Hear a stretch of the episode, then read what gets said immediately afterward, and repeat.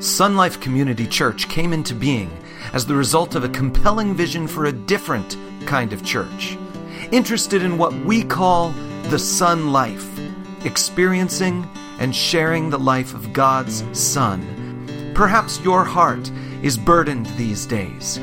We invite you to allow the Word of God through the words of this message to bring rest to your soul and joy to your heart.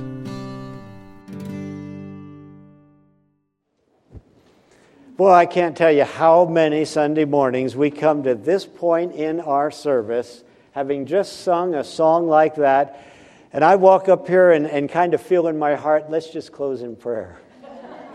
It's been an awesome day, an awesome time of worship. You have entered into it with your hearts and minds, and God is honored and God is pleased. And I, I thank you, all of you, for making worship happen here in this place. Now, at this point in our service, we'll dismiss our boys and girls, though, in elementary school and our young men and women in our youth Sunday school class, that they can study God's Word with their peers. And thank you so much for sharing with us. When it comes to being worshipers of God, you are our peers, and we worship Him together as His children here.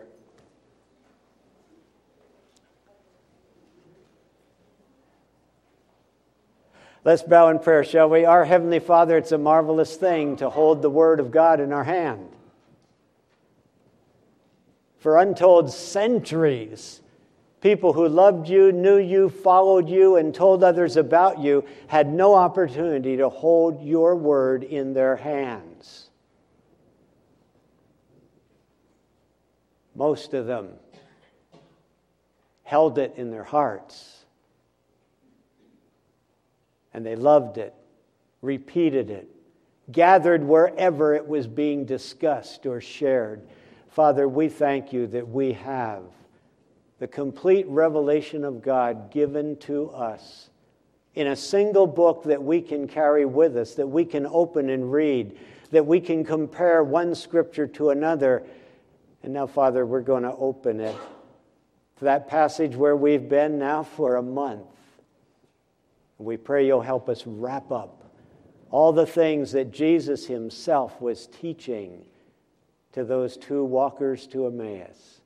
So bless us and guide us and thrill us and encourage us, for we ask it in Jesus' name. Amen.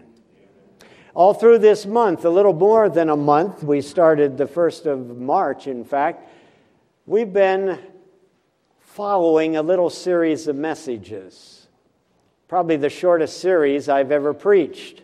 Only five weeks long. We've called it the Emmaus message. And it's really the message that Jesus Christ gave, the teaching he shared with the two men that he caught up to on Easter afternoon who were walking home to Emmaus.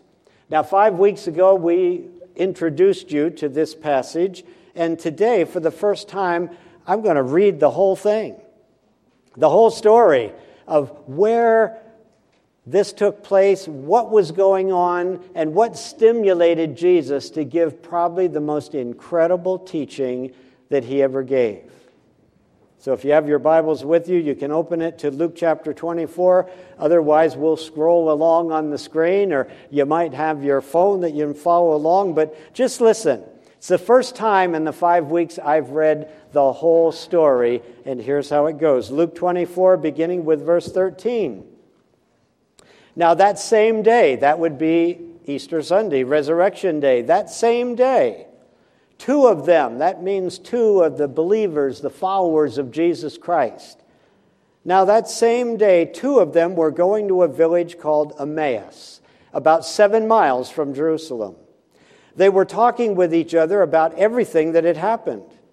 As they talked and discussed these things with each other, Jesus came up and walked along with them, but they were kept from recognizing him.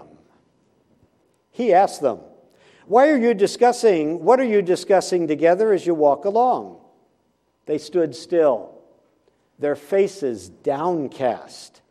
One of them, named Cleopas, asked him, Are you the only one visiting Jerusalem who does not know the things that have happened there in these days? What things? he said. About Jesus of Nazareth, they replied. He was a prophet powerful in word and deed before God and all the people. The chief priests and our rulers handed him over to be sentenced to death, and, and they crucified him. But we had hoped. We had hoped that he was the one who was going to redeem Israel. And what is more, it is the third day since all this took place. In addition, some of our women amazed us. They went to the tomb early this morning but didn't find his body. They came and told us that they had seen a vision of angels who said he was alive. Then some of our companions went to the tomb and found it just as the women had said, but they did not see Jesus. He, that is Jesus, said to them, How foolish you are! How slow to believe all that the prophets have spoken. Did not the Messiah have to suffer these things and then enter his glory? And beginning with Moses and all the prophets, he explained to them what was said in all the scriptures concerning himself.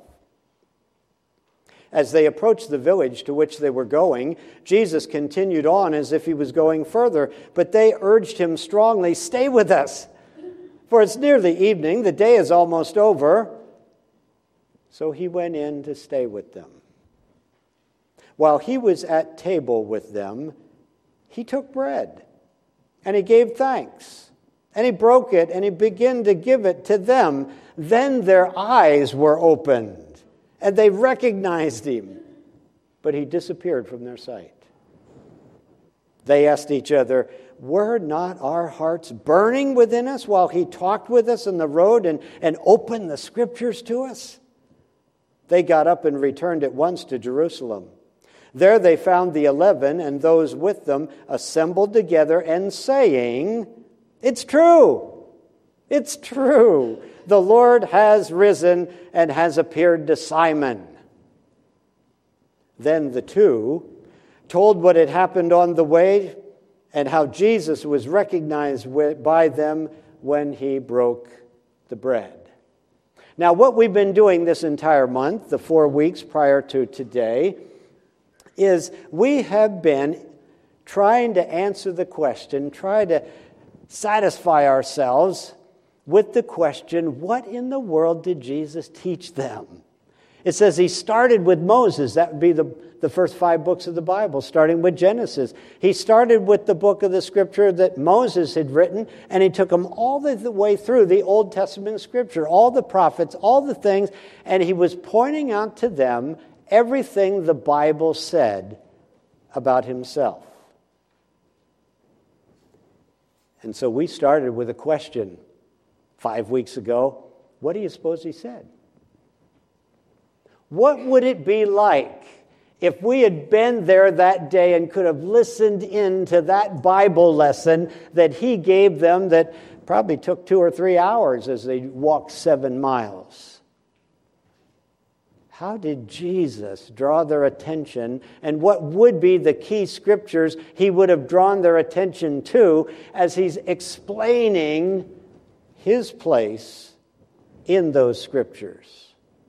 the place of Jesus of Nazareth, who, who they were following, who they loved, who they revered, and who now their fear, fearing is, has been set aside. They didn't realize it was Jesus talking to them, but they realized as soon as he started speaking and taking them through the scripture, it's like their, their heart just got excited, got a fire. They wanted to hear more and wanted to hear more. And so, what we've been doing for four weeks is saying, let's imagine. Let's imagine we were there. Let's imagine we, along with the two of them, got to hear how Jesus put it together. And so that's what we've been doing. Now, it's pretty dangerous to speak for Jesus. So, what we've had to commit ourselves to is make sure that the only things we say are the things that are actually in the scripture. and the kind of things that are so important regarding the ministry of Jesus that Jesus himself would not have left them out. And so, for four weeks, we've gone through the, the Old Testament scripture identifying the key things that, that kind of point the way toward Jesus Christ, starting with the book of Genesis. Now, what I want us to do on this final Sunday is to let Jesus finish up. He's already told them that God had promised in the book of Genesis to send a devil destroyer, one who would destroy the serpent, would crush his head. Someone's going to come to put Satan away for good. We saw the scriptures where it made clear that God would provide, once sin came into the world, a sin offering that would take care of the penalty of sin, even as God initially killed some animals in the garden and covered Adam and Eve, and those animals gave their lives that the guilty pair could continue to live. And the day would come when God would send a sin offering that would be a once for all sacrifice.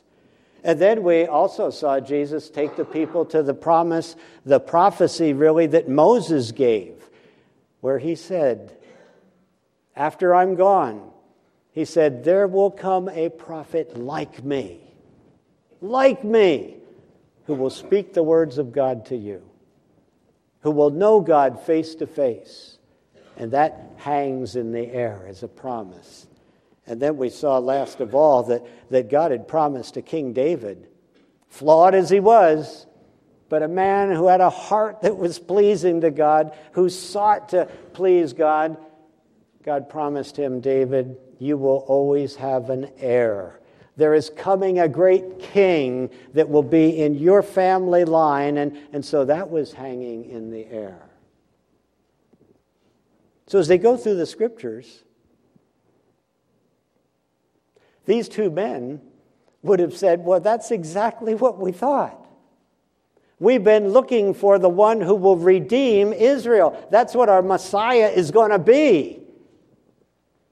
And it hasn't turned out at all the way we planned. And so now let's just pick it up. Let's pretend this is now Jesus talking them into the last chapter of his lesson.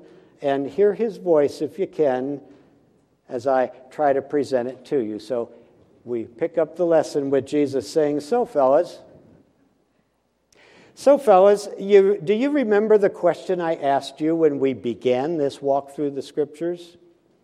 The key question that must be asked and must be answered, and it was on the road to Emmaus. Fellas, do you remember when I asked you this? Did not the Messiah have to suffer these things? Did not the Messiah have to suffer these things and then enter his glory? I know that your immediate automatic response, if I had given you a chance to respond, would have been absolutely not. Not our Messiah, not our heir to the throne of David, not our devil destroyer, absolutely not. Jesus says, however, I'm sensing that your response right now would be quite different. I sense that you are well on your way to being convinced, though at this point you're probably only able to say, it seems like he did. Seems like he did need to die, suffer these things. It seems almost like he had to die. Well, men, the truth is, everything that I have walked you through, all the scriptures that I have shared with you, should leave no doubt at all in your mind. Let me try to draw it all together now. Let me build for you an ironclad case, a case based upon undeniable logic. Let's take what we have discovered piece by piece and fit it together, just like a puzzle.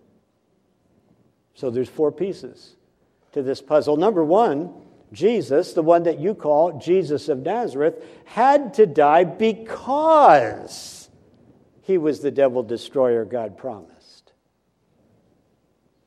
The devil's successful deception of Eve and Adam set in motion a terrible sequence. Here's a great truth that the Spirit will soon reveal to the world.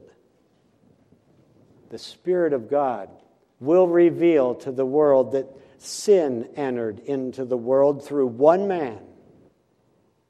Sin entered into the world through one man, and death through sin. And in this way, death came upon all men, for all have sinned. Here's another great truth that the Spirit will bring with him when he comes. For as much then as the children of God are partakers of flesh and blood, he, that is Jesus, also himself likewise took part of the same. He took upon himself flesh and blood, that through death he might destroy him that had the power of death, that is, the devil. You see, Jesus had to die. Jesus had to die because he planned to defeat death by overcoming it. And by doing so, he would destroy the only hold that the devil had upon mankind.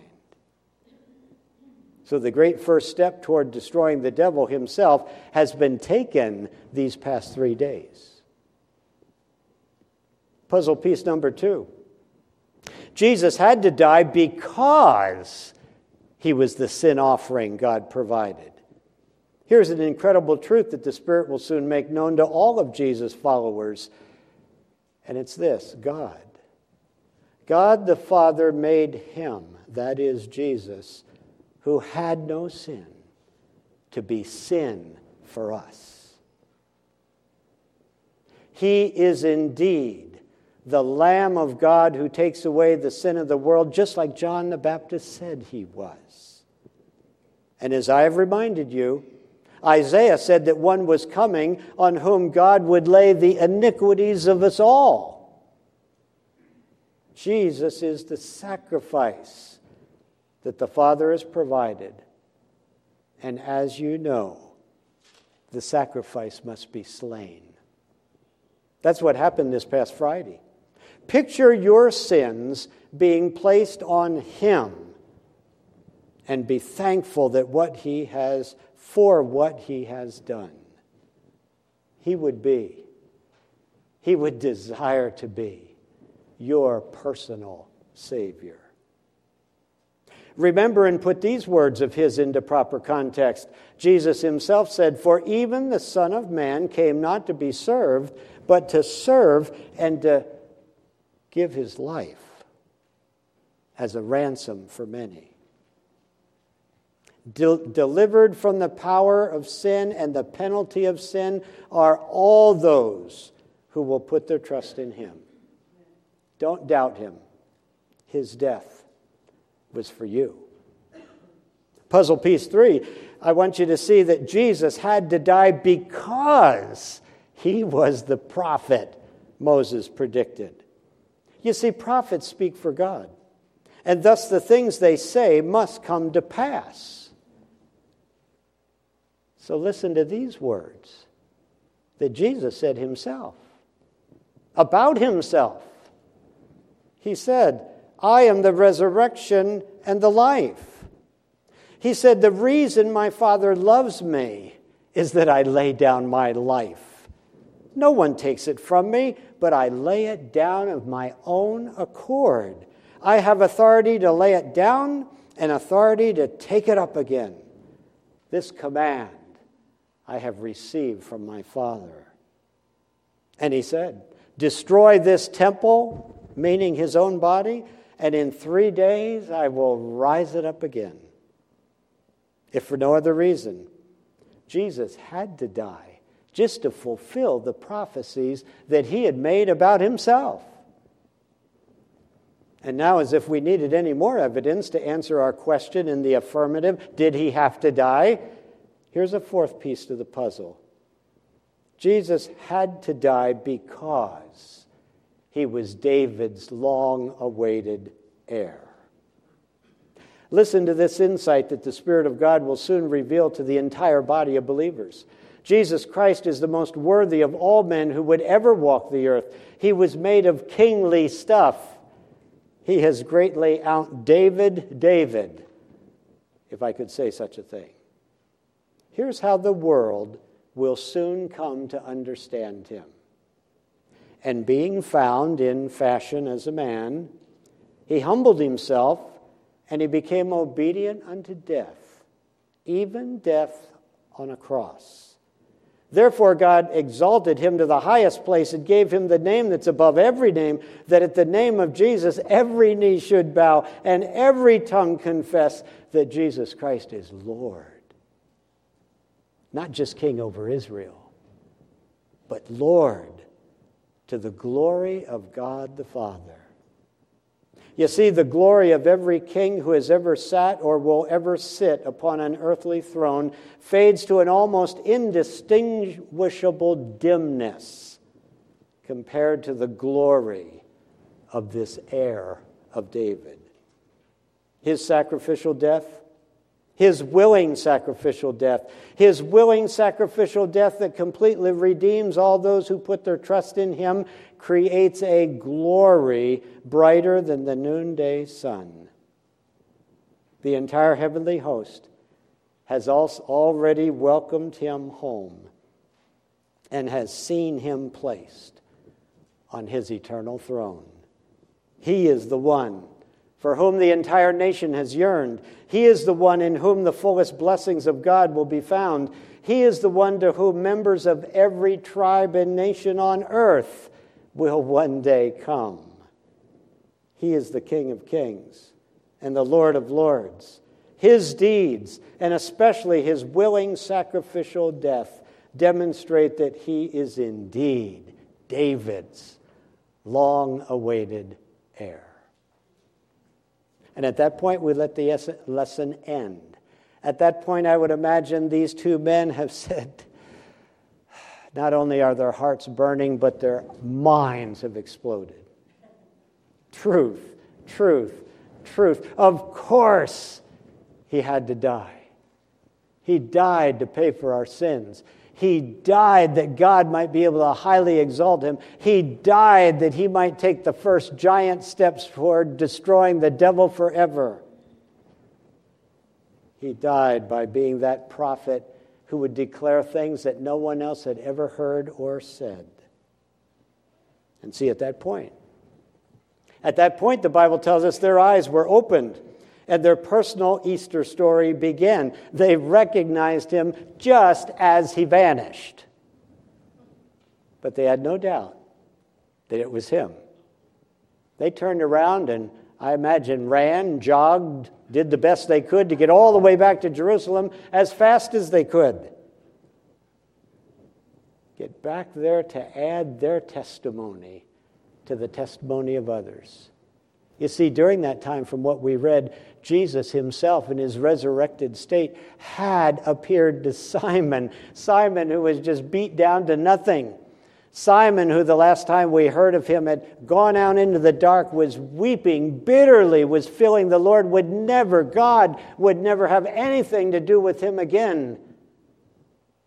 And Jesus found Simon and he appeared to him. And you got to know when these two men got back to that little grouping of disciples, Simon Peter was right in the middle of them, probably still excitedly telling them.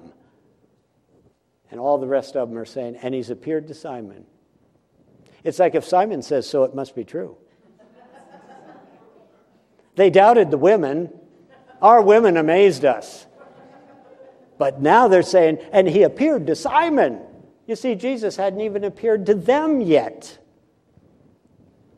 But he had made a special appearance to Simon. And now these two men come in and said, He's appeared to us.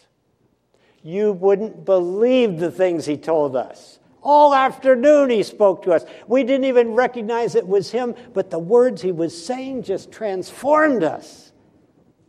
And then, right at the end, as we sat down to a meal. And he stood up as though he were the host. And he took bread And he thanked God for it and he broke it. And the other 11 said, Oh, we've been there. We've been there the night that he was betrayed. He did that very same thing.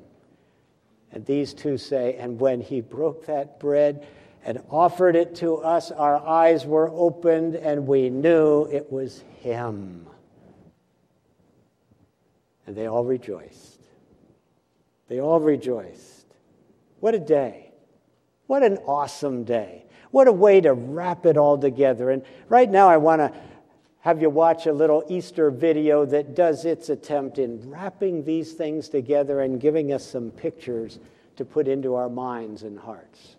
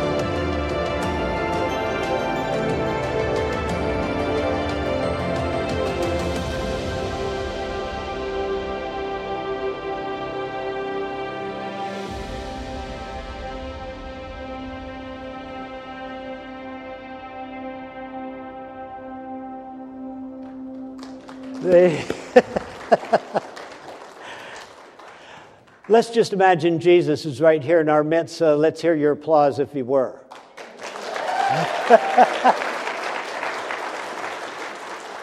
oh, that is good. Did you notice even some of the images, some of the phrases in that video are the very ones that, that we've gone through? It's like the ones who made it kind of had an idea about what we're doing over this last month. But Having seen that and having seen the puzzle put together, I want you to consider with me now today's final thought. And now, do not treat this final thought the way you normally do. A lot of you, you read final thought and you hear time to get out of here. this final thought is a final thought of this message this morning, and, and it implies some things and opens doors to possibilities that, that I want to just share with you. But here's how it goes this is what it says. Final thought the death and resurrection of Jesus Christ has its roots in the Garden of Eden. We know that now, don't we? We know that. We know that our profoundly wise Heavenly Father has, has been laying out this plan from the first moment that man failed him.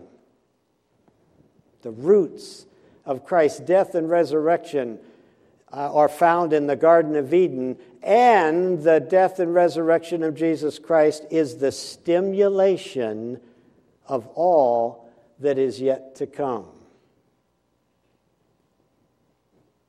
Indeed, the death and resurrection of Jesus Christ had its roots in the Garden of Eden. where God the Father promised that one would come who would destroy the devil once and for all. One who would overcome the results of the terrible choice made by our original parents, Adam and Eve. Death would follow sin. God said it would, and it did. But there would come one who would triumph over death and make a way whereby fallen, sinful human beings could share in his triumph. Fallen, sinful human beings would have the penalty of sin lifted from their shoulders and the curse of sin lifted and cleansed from their hearts. The roots of their salvation, as well as Christ's death and resurrection, are found in the Garden of Eden. The death and resurrection of Jesus Christ has its roots in the Garden of Eden, fulfilling the promise of God, but even more than that. The death and resurrection of Jesus Christ is the stimulation for all that's yet to come. So let me ask you as we close on this Easter morning what has the death and resurrection of Jesus Christ stimulated in you? Has it stimulated in you a belief that He is indeed the one God, the one that God has sent to pay for your sins? Has it stimulated in you an acceptance of Him as your personal Savior from sin and death? Has it stimulated in you a surrender of your life to Him and a commitment to live your life for Him? Has it stimulated in you a delightful and undeniable embrace of the Holy Spirit, whom He sends to walk with all who are His? Has it stimulated in you the desire to publicly identify yourself with Him in believer's baptism? How much? Has the death and resurrection of Jesus Christ stimulated you in your mind, in your heart, in your life, in your commitments, in your behavior, in your testimony to the world? You see, I trust that the answers to all those questions is a resounding yes. It stimulated all those things in us. And today it might re stimulate some of those things in us to realize that Jesus Christ is Lord Jesus Christ died to provide salvation. Perhaps there's somebody in this room who has never known that before, or knowing that you've never acted upon it and realized that you need to ask Jesus Christ to become your Savior. You need to ask God the Father to forgive you of your sins because of what Jesus has done. You need to recognize that if you've given your life to Jesus Christ, then He's given to you one to guide your life, one to walk with you, one to teach you, one to, to explain to you the things that matter and to separate you from a world that cares nothing about any of these things. And you embrace that Holy Spirit. And you say, I want to keep in step with Him. I want to walk with Him. He is my Savior's provision for me. And I want my life to be led by Him. Oh, if that's, I trust that's true of all of you. If it's not true of any of us, then, then we, have pro- we have things we need to do. Because all of it is what God wants for us. All of it is why Jesus died for us. And I just say, let his death and resurrection just stir in you everything that he desires to stir. Let's bow in prayer, shall we? And let's just take a moment, just be quiet with your own heart and mind. Some of you have identified with, with Christ for a long time. You've accepted Him long years ago. You know everything that we said this morning is true. You know that the Bible is absolutely the explainer of all that Jesus did and said. And you believe that. But you're not anywhere near as actively following Him as you once were, or as you know you ought to be. I trust today, if you're in a circumstance like that, that, that the Spirit of God has allowed your eyes to be open and you recognize Jesus' truth is in your midst. And you need to respond to it, for it brings joy and delight and purpose, fulfillment. Give yourself to Jesus Christ. Wrap your arms around His Holy Spirit and say, Guide me, direct me, make me exactly what Christ would have me be. And let this be a, a very kind of resurrection day for you. Heavenly Father, it's a marvelous thing to rehearse the story of your Son, Jesus, to remind us of, of your profound, wise ways of, of meeting every one of man's needs and doing it in a way that honors God and reveals God's love and shows to us that, that our life is to be defined in terms of your plan for us. So, Father, bless each one in this room right now. Open their hearts to whatever piece of truth they need to be letting in.